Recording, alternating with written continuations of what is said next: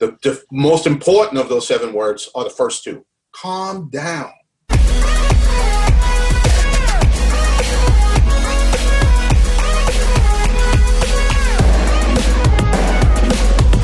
Hi, I'm Sean Parman, producer of The Tom Ferry Show. In today's episode, Tom Ferry and Steve Harney discuss how to properly communicate the reality of the market as well as brainstorming buyer marketing ideas. Enjoy. So let's let's jump right into that, Steve, because look, we're 42 days into the new year. And you know, I think this morning I sent you uh, at least one or two emails because if you're reading the, you know, Mortgage Wire, you're reading anything out there today, the sensationalism of the news would have the average consumer believing this is a horrible time to buy or sell. So, Steve, we're 42 days into 2019. What say you? All right. Well, first, I say remember that negative headlines get more clicks, negative headlines uh, create more buzz than positive headlines do. So, very obviously, there are a lot of people out there that are trying to lean on the negative, and I think that's going to only get worse as we get closer to the election in 2020. So, for the next 18 months, I think we're going to be bombarded with uh, negative headlines. The good news is they're not true. All right. And the bad news is we have the responsibility to make sure the public realizes they're not true. So there's a lot of negative news out there. What I tell agents very simply, I give them seven words calm down, sit down, think, plan, act. Those are the seven words. The, the most important of those seven words are the first two calm down. Yes. Everything is fine. If you get caught up in the craziness, if you get caught up in the psychology of this, then you're the person, the only person that's capable in your marketplace of making sure that it is not impacted by panic. All right? If you're panicked, they're going to be panicked. And what I think that normally happens in a market like that's changing, and this market's changing for the good, I'll tell you that in a second. But in a market that's changing, sometimes that, cons- that uncertainty causes concern. The concern can, can cause doubt. The doubt causes fear, and the fear then can create panic. And if we get anywhere near the fear or panic stages of this, we have a challenge. Let's talk about agents. Agents right now are panicked. Oh my God, there's so many listings come to the market. There's price breaks. Prices are starting to level off. There's like, well, Steve, what are we going to do? This is horrible. Look what. And I, I say, wait, wait, hold, hold on a second. Last year, this exact time, February 2018, I'm out in front of agents. You know what every agent's telling me? Steve, there's no listings to sell. We're going into the spring buyers market. We got nothing to sell. How are we going to do any sales if we don't have anything to sell? And look at prices; they're going through the roof. We're heading for another crash, Steve. If these prices keep on going up, we're going to be another crash, just like 2008. We have to somehow get the prices down. All right, and it, and so now they had prayer vigils. I attended some of them praying to the real estate gods that please give us more inventory and please make sure that prices start to just balance out some and level off some. That's what everyone was praying for a year ago. Yep. The gods answered our prayers. And now we're panicking because we got exactly what we wanted. Ladies and gentlemen, we're going into a normal, uh, normalized market. Everyone calm down. Sales this year are going to be better than they were last year. I think they're going to be a lot better. But the people who uh, forecast them say they're going to be better than last year. Prices are not going to crash. As a matter of fact, we're going to end 2019 with still an appreciation level higher than what the historic norms are. Now, is it going to be 6, 8, 12%? No. Thank God it's not going to be that. We're going to get down into that. This year, we're going to be somewhere between 4.5 and 5%. And then next year, we're going to get down to, to normal numbers, somewhere in the mid threes. But there's nothing wrong with that. What that means is we're heading toward a more normal market where we can sell houses, and the houses we can sell, people can afford to buy. So, Steve, you, you just shared, if, if everyone listening just took that advice and just took a breather and stopped complaining about the number of price reductions they're seeing, prices are falling. I'm like, no, overpriced listings are actually now being corrected to the reality of the market. Everyone watching knows what I'm talking about. But I think that the bigger, the bigger insight you gave, um, and I, I think I mentioned this last week on stage, a personal client of mine who I just hung up with and said, So, and I'm not going to say his name, but you could you could guess he's number. I think he's in the top 15 in the world for Keller Williams as an agent. Okay. okay. When I first started chatting with him, he's like, Tom, I haven't talked to you in three weeks. You have no idea what's going on. In my area right now, doom, gloom, fear, misery, doom, gloom, fear, misery. And he had all these examples. And I finally stopped him and said, How is your business? He said, Oh, I'm having the best January of my life. right? But but we get so caught up in in this the the the hyperbole of headline readings, water cooler conversations about agents in a state of panic that don't sell any houses anyway. Now, I know I know we're going to get into this because I want to I really want you to drive home with everyone watching today the five points you just shared with our elite. I wrote down what advice do you have for our listeners to get the word out, especially to the 25 to 35 year olds right, that are out there reading the same headlines everyone else is and thinking maybe now is not the time to buy. So, so what advice do you have for everyone watching to get the word out to that segment of the market? I will tell it is our moral imperative to get out and help people understand how important homeownership is to them, their families, their communities, their neighborhoods, and the entire country.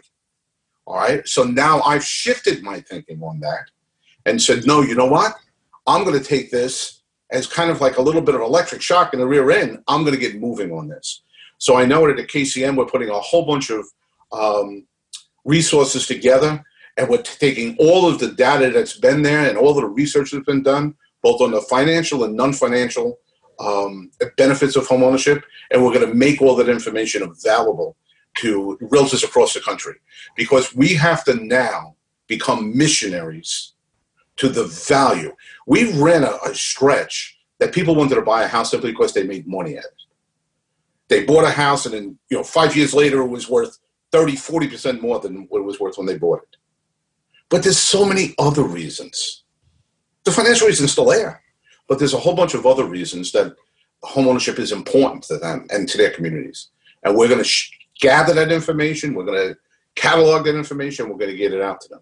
Right now, they have to take on that missionary zeal. They have a lot of the information just already in their head. Just today, I had somebody in LinkedIn, uh, in, in, answer to the, this guy that said homelessness is important. He gave a heartfelt message to me, and he put it on public, saying, "Steve, I heard when he, he was working in the back of the room. He wasn't even an attendee at the speech, and I heard what you said, and it gave me the courage to go out and purchase a home, and thank God I did." I went from be a millennial being in debt to being in a much better position financially and all the other benefits. He said that speech changed my life from a financial basis. And he thanked me for it. Now, the point of the matter is, we have a million realtors. If we each went out and gave that speech, and if you're not like don't want to get a group of people together, let's do it one on one. And we sit down and we talk about how important homeownership is to them then I think that you know whatever one you know social media guru tweets out uh, one time is going to mean nothing. We, we have an army of missionaries that have to spread the word, the, the true word. I love it. Okay, so I'm going to give you guys a strategy and three tactics, or you know, just some combination of it, Steve. Then I want your feedback on it. Ready? So I'm, I'm putting you on the spot here. The first thing I wrote down, if I was an agent watching this, and and I truly believe in the value of home ownership, not just the fact that I'm a licensed real estate professional or I do mortgages or I'm part of the title and escrow and insurance industry, but like I, I know my own story and I know the story of so many of my clients. What I would challenge you on is I wrote down, start creating content, right? Video specifically called My First Home. So think about this, Steve. What if, what if they actually took the time to slow down to document the journey of the next first time buyer that they work with, right? From tell me what sites you were on, what was the trigger, at what point did you say we could do it, but when did you start first saving, right? And we're interviewing, we're getting the backstory, right? And and then why did anybody else in your home own a home? Are you the first person in your family to own a home? To get all of that story right? And I don't care if it's just little sound bites, but then I wrote down if you documented the client's journey from the decision, right, to get to start to save, to correct their credit, to do all things they have to do from their online search to the, you know, figuring out mortgages, to finding an agent, you, to home shopping, to selecting, to offers to close. That experience that they would document could create so much viral content that they would be seen as not the realtor just trying to sell the house, but someone that is truly doing what so many of our friends are watching right now do. They're trying to help people, right? They see their job as that person that I am here to help you, whether buying or not, right? That's not the factor. Can I help you get your credit repaired? Can I help you make the, the right decision? Can I talk you out of a bad home and help you make the right decision, right? Maybe at a lower price. So I think that would be awesome. I would remind all of you. It's brilliant one of the things I was most embarrassed about when I was an agent, because I helped a lot of people get into their first home. One of the things I was embarrassed, I might be in a supermarket and a, a couple would walk up to me and say, Steve, uh, thank you very much. You know, we moved into a house five years ago. We now have two kids. If it wasn't for you, we would have been. And I couldn't even remember the person. Yeah. I couldn't remember their name. Here was this person I changed or helped them change their own lives. And here I am saying, oh my God, trying to remember which house it was. That is a brilliant strategy in so many ways. The only thing is, I get the, the buyer involved in that with you. Of course. No, no, no. I'm yeah, only thinking film, film the buyer, only from the buyer's perspective. Show me what sites you were looking at. What criteria? What buttons did you hit? Right? Because you're you're showing the next wave of buyers. This is how someone that did it did it, and this is this is someone that maybe again, I use the example of like maybe it's maybe it's the single young woman who's buying her first home, who's a second generation immigrant, who's coming into this country. Her parents never dreamed of owning a home, and now she's in a position to do so. Like that kind of heartfelt truth about the American dream of home ownership would just be bananas. So that's my first part. But I want to remind you guys YouTube is the second most searched site on the planet right now. YouTube. No one though is searching for like find an agent. Instead, they're searching like, how do I buy my first house? How do I you know, do my credit repair? How much can I afford? What are the best features to own in a home? And, and what I would remind everybody is this is just a little tactic that if you're not going into Google AdWords and looking for what are the keyword searches that potential home buyers are looking for in your area and building content with that as the subject title, right? Building just micro pieces of content, just answering those questions. If you did that, my friends, you would kill it. So that's number one. I'm gonna give you a super easy one. Number two, when you sell a home to someone who is 28, 32, etc., throw a rager for them at their house. You pay for everything, invite all of their friends because you're the bridge to all of their friends' dreams of home ownership. Like, you know, half their friends are gonna be like, oh my God, if these two were able to buy a house, the rest of us got a shot, right? I mean, that's what all my friends said when I bought my first house. Like, well, if this guy can do it, anybody can. And then the third one I would tell you is um, client testimonials on video at the end of the day, and then boosting that out. And a little, you know, like if you don't know the questions to ask, Steve, I interviewed my dear friend Ken Carey, who is the infomercial guru of all time.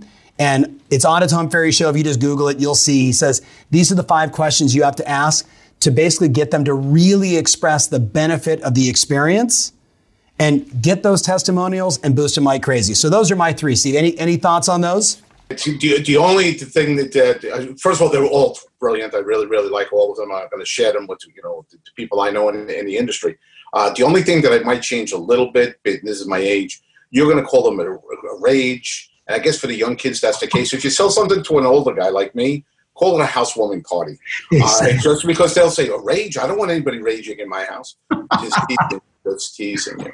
I think they're brilliant ideas. Anything that we can do right now to promote the importance. Like we all know, being in the business, we know that look on a homeowner's face when they first get the keys at the table. We know that look. We know that look at the first night they spend in the house. We know that we have to now get that look, that feel, that heartfelt, I don't know what to call it, and we got to get that on film and we got to get that out there. Thanks so much for watching. We hope you enjoyed this episode. But please let us know down below how you are going to be helping by sharing and spreading the positive news and which ideas you yourself are going to be implementing to be helping your business and your buyers. Thanks so much. We look forward to seeing you in the next one. And remember, as always, your strategy matters and your passion rules. Peace.